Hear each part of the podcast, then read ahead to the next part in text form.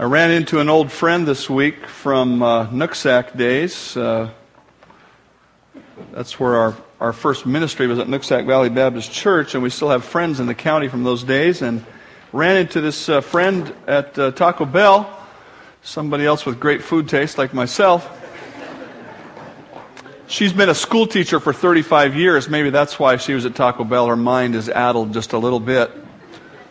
Uh, can't help but admire folks like her who uh, teach elementary children like me for 35 years. Uh, I wasn't a teacher's dream particularly. Um, admire folks like our own uh, Jim Hively and Barb Watson who spend 180 days a year or more with uh, kids that can be a little bit challenging. I generally liked school. I generally enjoyed school and school teachers, but every once in a while I thought I knew better than they did. I often didn't have much interest in the broad subject of English or grammar. I know you probably can't tell that now from my eloquent manner of speaking. I remember a particular assignment that I thought was a waste of time. So I just marked it randomly and handed it in. I got a rashing from the teacher and from my parents, and it took me more time in the end to deal with it than if I'd have done the stupid assignment. One of the unfortunate challenges of education is there are often times you can't understand how something is going to be valuable. Uh, I think it's God's joke on me that He made me a professional communicator, both in writing and verbally, when I spurned my English education. I didn't understand the, the value. I, we, we're going to talk about a topic today from God's Word that I didn't understand the value of it at first either when I first began to learn it. I understood it was important because it's mentioned in God's Word so many times. So don't get me wrong, I understand it was a, a, a clear and, and important Bible doctrine, but I didn't understand the great value that it brings to the Christian life. But over the years, as I've thought about this and as I've uh, worked with people who are going through struggles in their life, I've come to understand how important it is for us to have our life focused on God's glory. We're building this uh, pyramid a block at a time as we consider the things that will bring about godly character, godly conduct, the peace and joy that we long for. At the top of this pyramid, godly maturity is all built on a variety of beliefs and actions.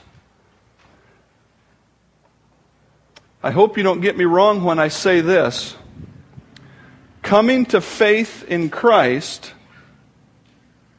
does not in and of itself produce godly maturity.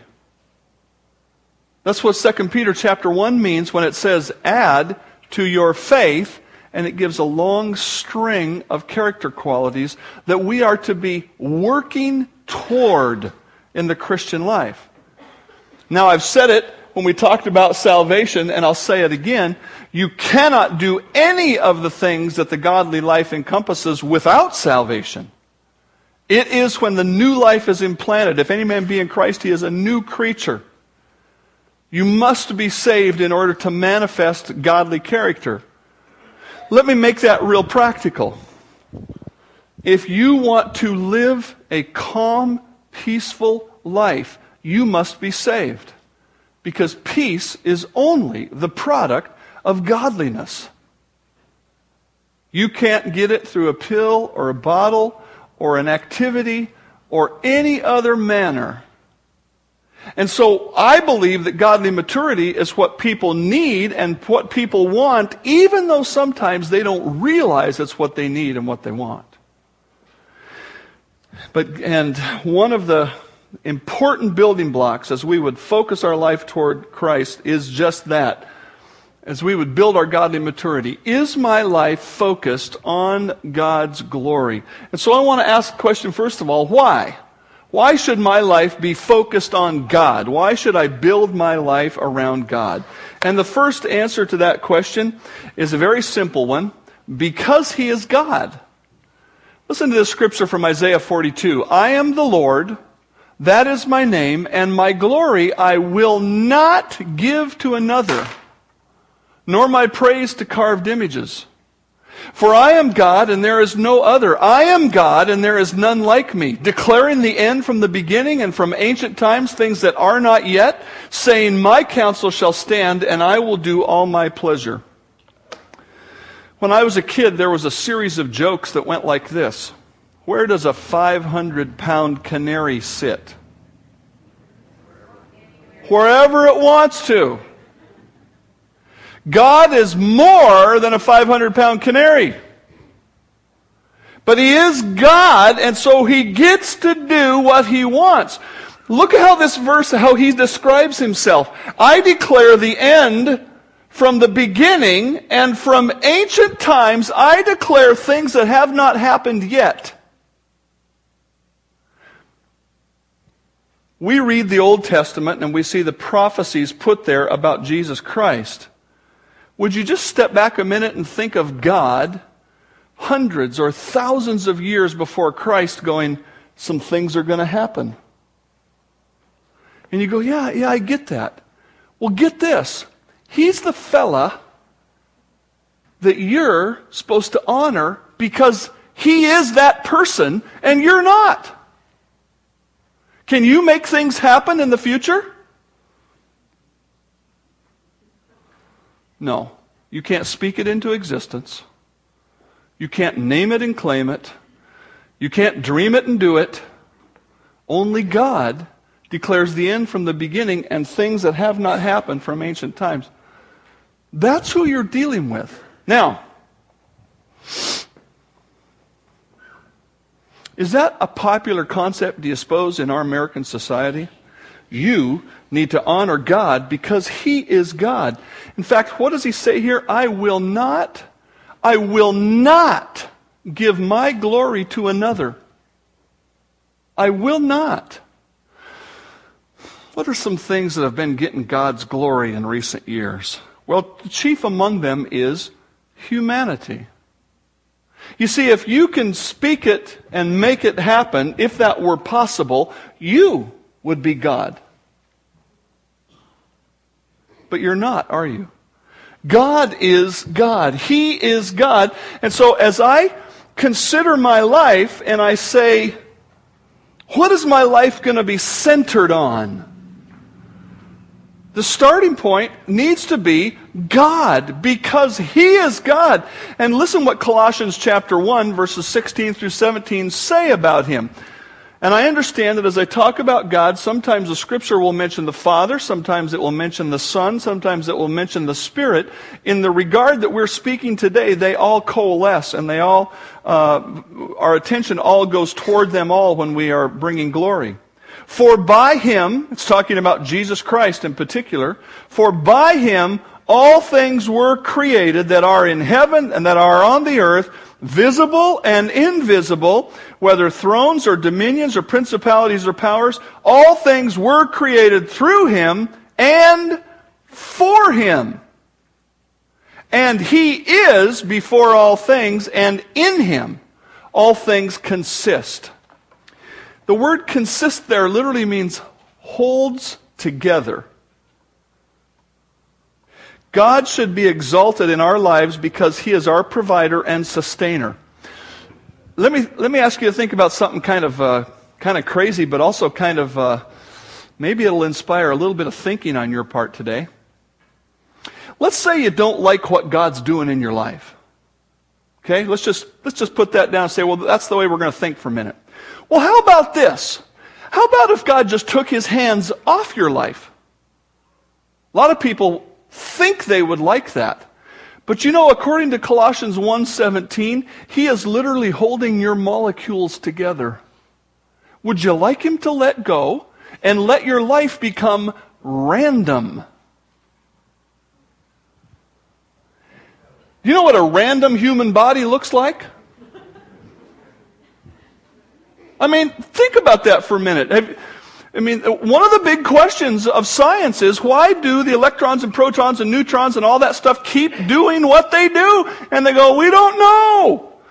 God says, He claims He holds it together. You want God to let go of your life? Really? You have no idea what God is doing around you as you drive down the street, as you go to work. You have no idea what God is doing. He is the one who sees the beginning from the end. And yet, so many times we think, God, just leave me alone. And you should be thankful that God doesn't do that. Because your life would dissolve. Literally. And so when you get up in the morning and you think, what am I going to live my life for today? There ought to be a thought that says, you know what? God created me. God holds me together. I think He deserves my worship. He deserves me to live my life in a way that honors Him. There's another reason that you ought to uh, that you ought to honor God. Would one of you guys like to help me out? I love having you guys sit in the front row, by the way. I, I, need, I need the shortest one. Come here. Come here. At least you look the shortest. Okay. Let me see how long your arm is. Make sure this works. Okay. Okay. I want you to hit me right here. Come on, hit me. Give it to me. Come on, give me your all. Okay. Kick me.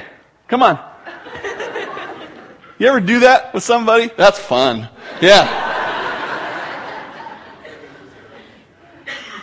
Do you really think you can fight with God and come out on top? Really? No. Because He is God. He's God. You can fight God, but you are absolutely wasting your time and energy. And at best, at best, if you're a Christian, all you're doing when you fight God is delaying your obedience.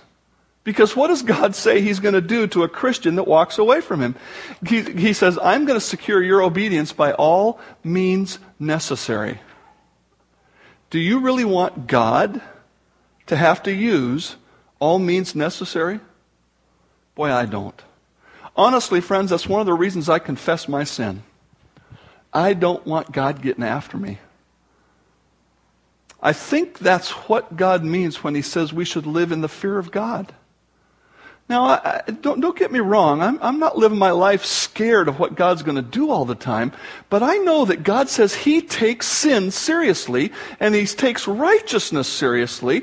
And so if, if I want to live my life properly, I should say, look, I'm dealing with the God of the universe. He deserves my worship. He deserves my life to be focused around Him, centered around Him. Why should my life be focused on God? First of all, because He's God. Second of all, because He saved me. He saved me. Do you not know that your body is the temple of the Holy Spirit who is in you, whom you have from God, and you are not your own? For you were bought at a price. Therefore, therefore, glorify God in your body and in your spirit, which are God's when Jesus Christ died on the cross, the Bible says that he paid your debt. He paid the price you owed to God. Therefore, that means you have been bought. You, your sin has been paid for, but your soul now belongs to God. And he says, because of that, you should live your life in a way that honors him. Again, we need to stop and think a minute What's it worth for me to go to heaven when I die? Well, that seems like a pretty valuable blessing. And if I take that seriously, then I need to say, God has saved me. I owe him my life. I need to live my life in a way that honors him. What was the cost of your salvation? We talked about it a little bit here today, but Isaiah 53 says this that the cost of your salvation was God the Father punishing his own son instead of you. Now I want you to think for a minute about somebody you really like. Okay, I won't, I won't, uh, I won't tell you who that should be. Okay, uh, could be a husband or wife. I, I hope if you're married, it might be them a child, a mother, a father, a best friend, some special person in your life, just think for a minute about somebody you really like. Now, in order for me to get saved, you, you personally have to put that person to death. Are you going to do it?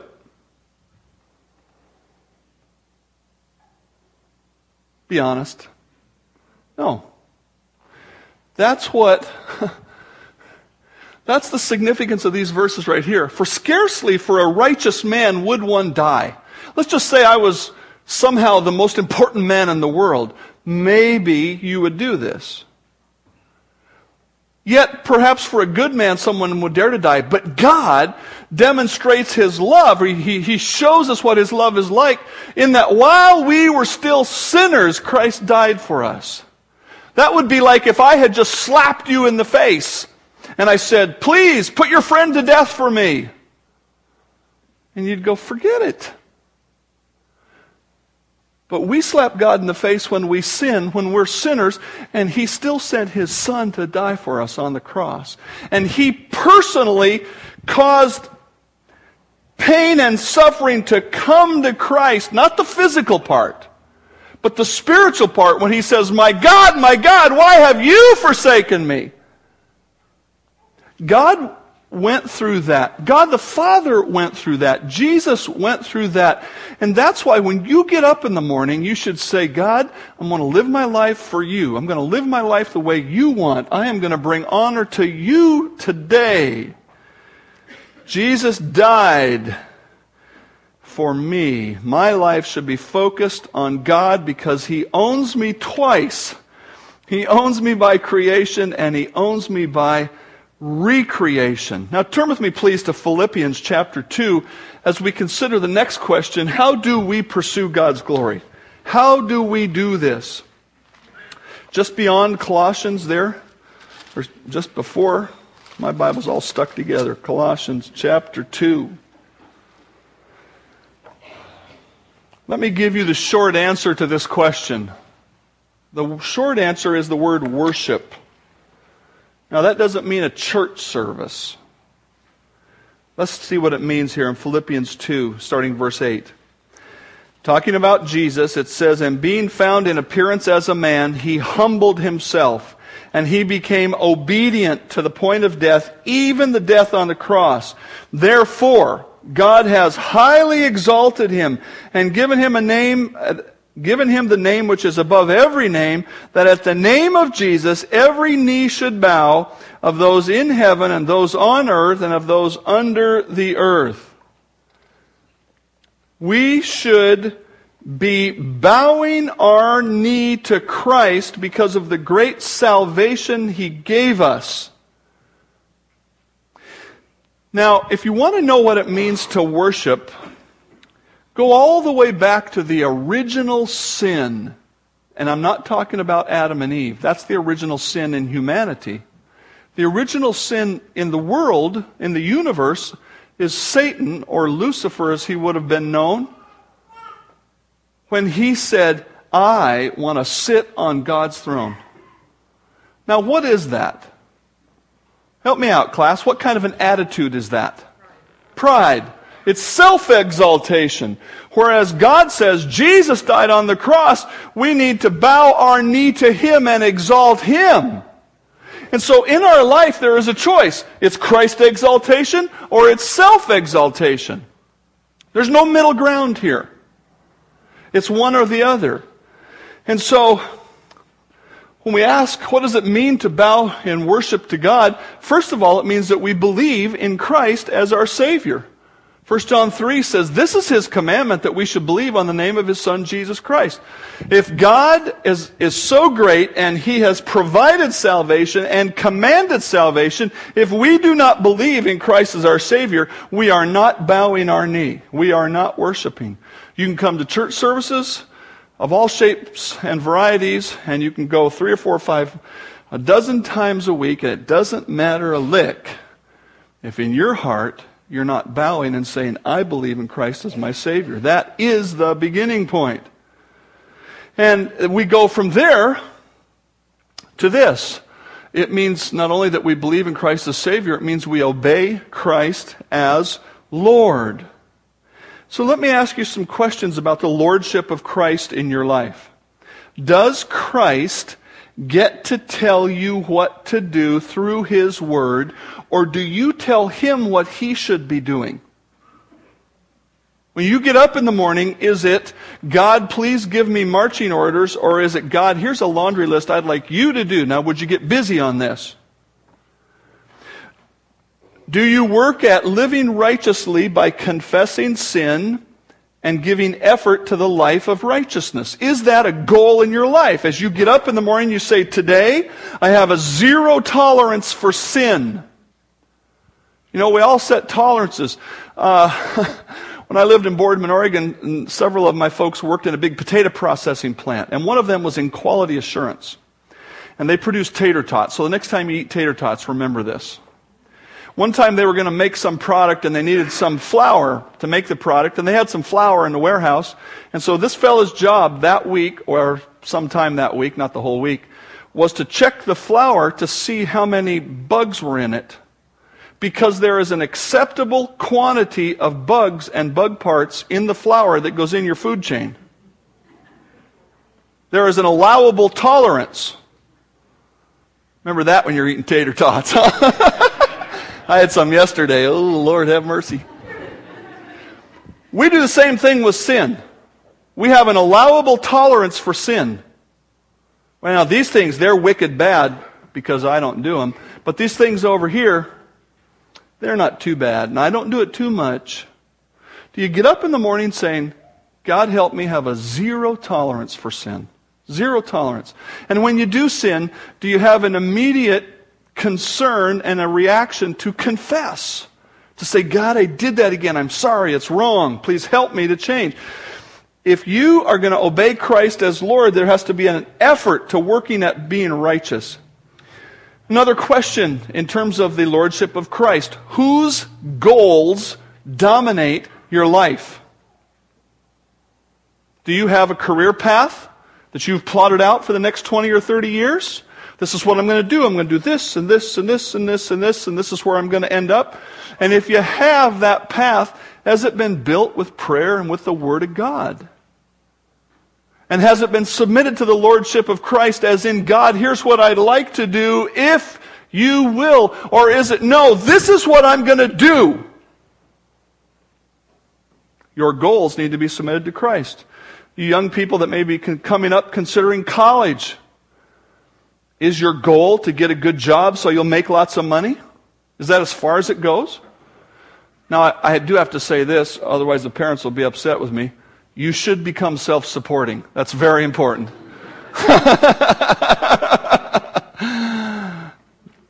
Seriously, you know one of the things that bugged me about my kids? They said, I, I want to go to camp and be a counselor. I don't want to have a regular job this summer. I just believe the Lord wants me to go to camp and be a counselor. How in the world can you argue with that? No, I think you should get a real job. Come on. Now, who's the ungodly one? Are your goals submitted to God? Are you genuinely trying to pursue the things He wants you to pursue?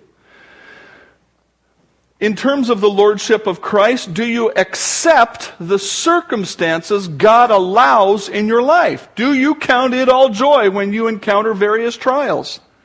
If you don't, then you're not living for God's glory, you're living for your own personal comfort. Do you relate to the body of Christ as He commanded? What do I mean by that? The Bible says if you've accepted Christ as your Savior, you've been placed into the body of Christ. We are a body. We are not a organization, we are an organism.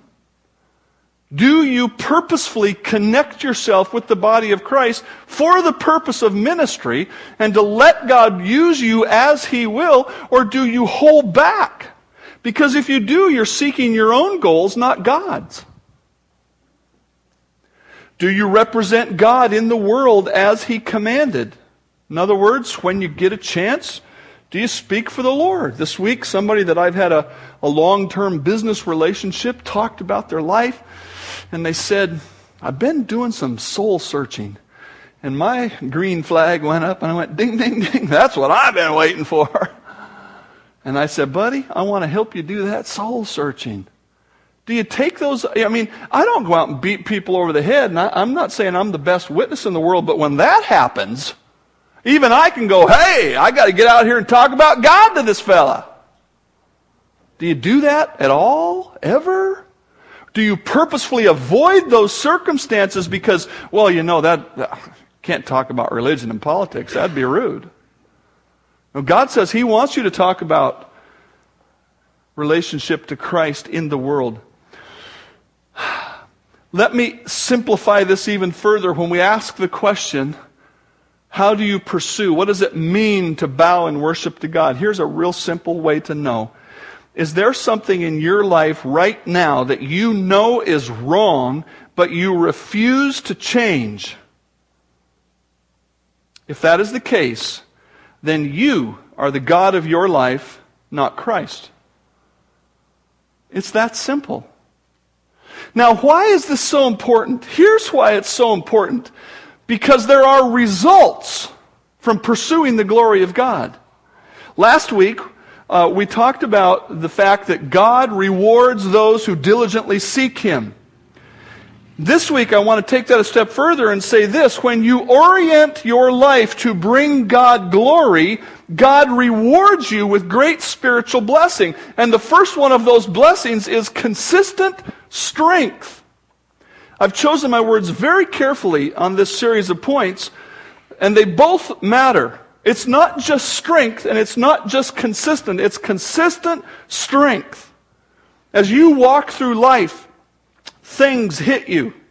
Sometimes they're small, sometimes they're large. How are you going to walk strongly through your life? How are you going to face whatever is coming tomorrow that you don't know is coming? If your life is oriented to the glory of God, God is going to give you strength Listen to this from the apostle Paul. This is a great story. From my, this is in the book of Acts. He's talking about his travels and some of the things that happened to him.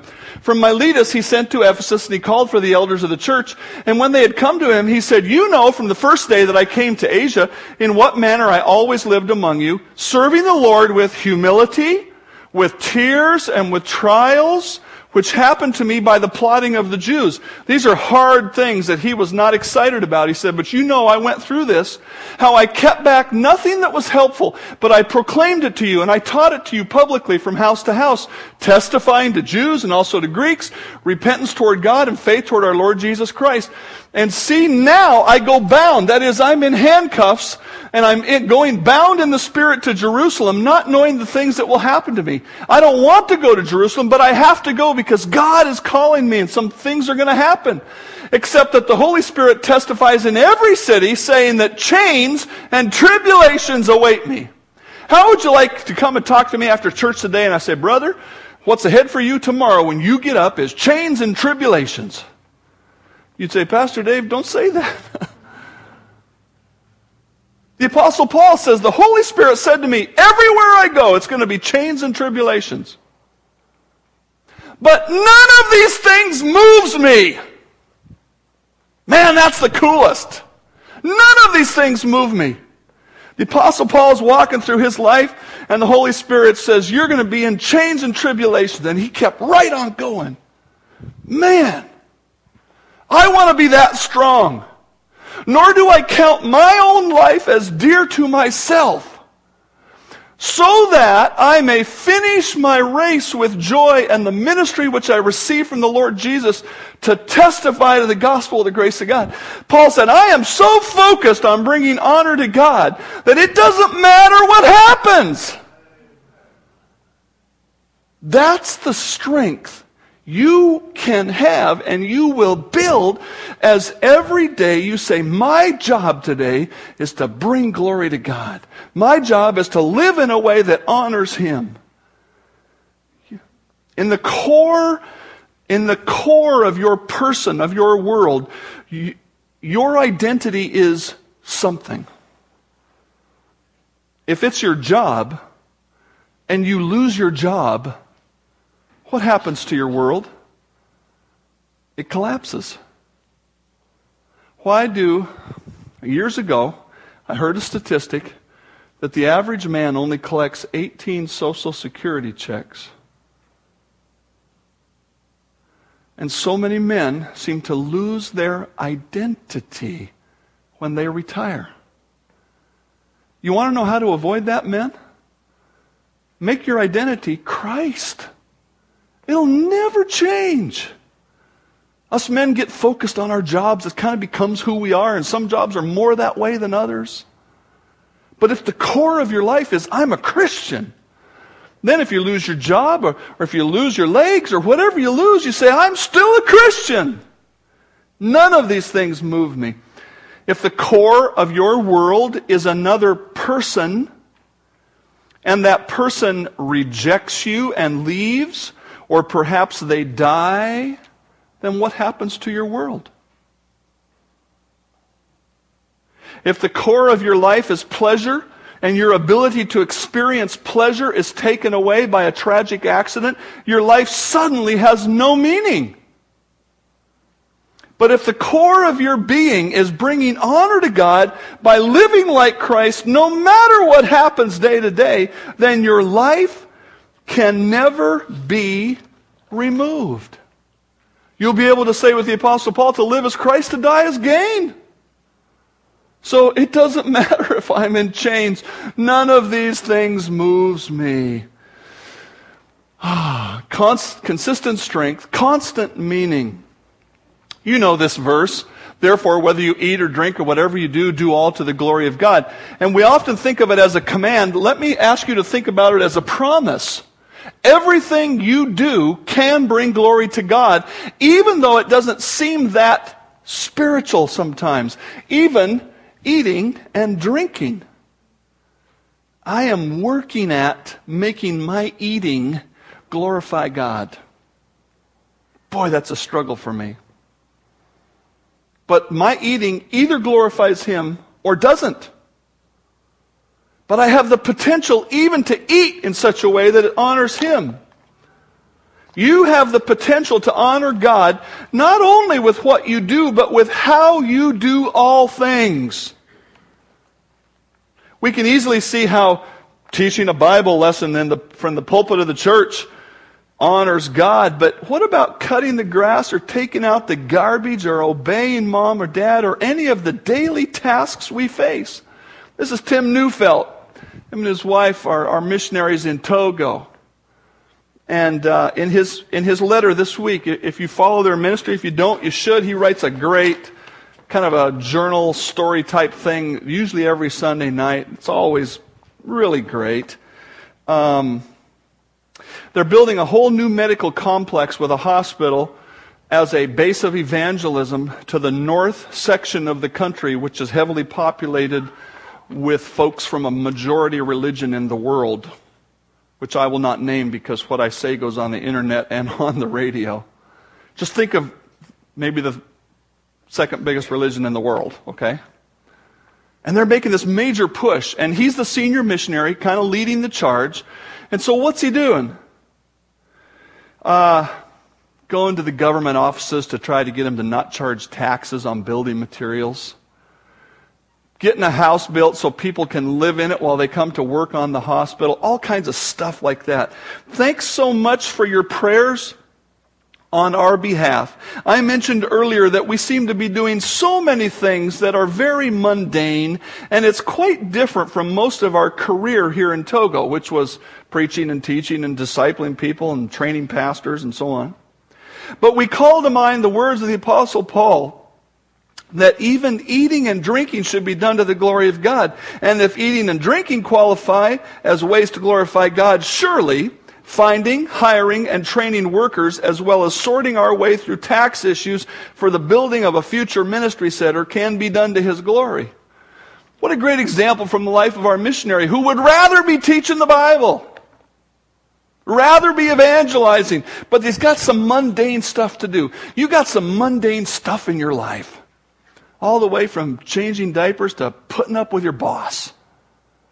But it all can bring glory to God if it's done in a God honoring way. What a privilege is ours. For it's, it's the God who commanded light to shine out of darkness who has shone in our hearts to give us the light of the knowledge of the glory of God in the face of Jesus Christ. But we have this treasure in earthen vessels that the excellence of the power may be of God, not of us.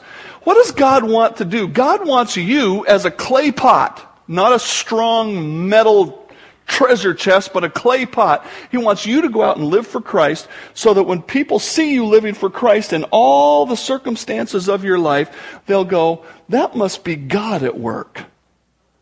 So that the glory might go to God. Number three, coherent guidance. Let me ask you this question. How will you decide where to go to college?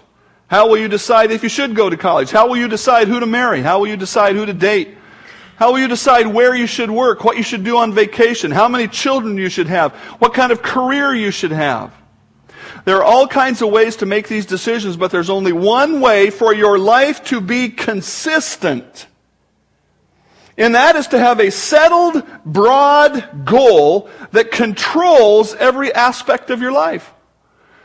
Brethren, I do not count myself to have already become like Christ, apprehended. But one thing I do, one thing I do, forgetting those things which are behind and reaching forward to those things which are ahead, I press toward the goal for the prize of the upward call of God in Christ Jesus. If you get up in the morning saying, this is where I'm headed, I'm headed to being like Christ. Now, how can my vacation factor into that? How can who I will marry factor into that? How can where I go to college factor into that? If that is your overriding goal, your life can have consistent guidance. One more thing confounding growth.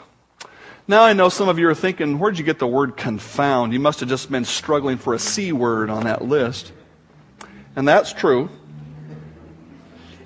But the more I thought about it, I thought this is the perfect word. Because the word confound means some, for something to be unexpected.